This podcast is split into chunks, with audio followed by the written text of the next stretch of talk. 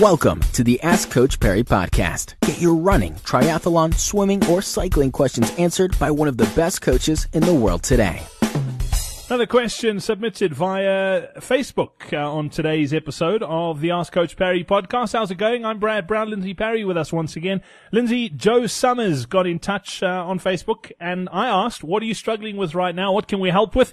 And Joe says uh, he's struggling with shin splints. Uh, it's something a lot of runners do battle with, particularly when they first get going or when they're up mileage. What are the causes and what can Joe do to, to, to sort of uh, prevent them and, and get better so that he can run uh, pain free?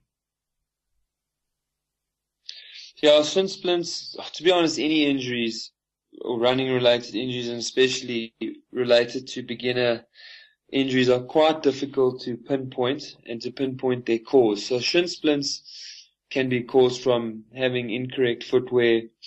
Uh, they can be caused from imbalances in the posterior anterior compartment. So that's in English means you've got muscles which run down the front of the, the shin, uh, and you've got your calf muscles which run down the back.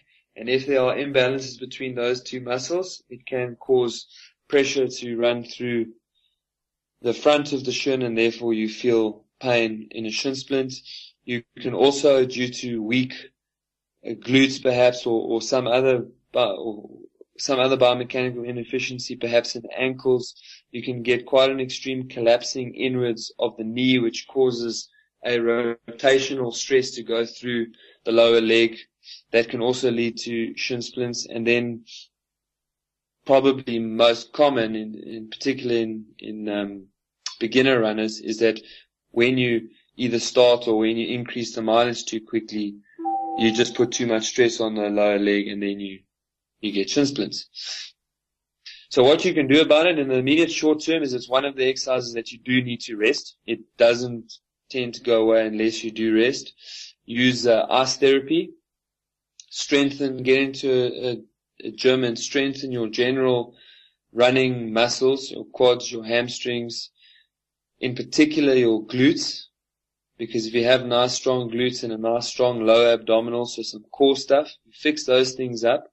That'll often take a lot of stress from going through that lower limb and also make sure that you were given good advice and put into a suitable pair of footwear because if you're not, then you're just going to continually struggle with shin splints.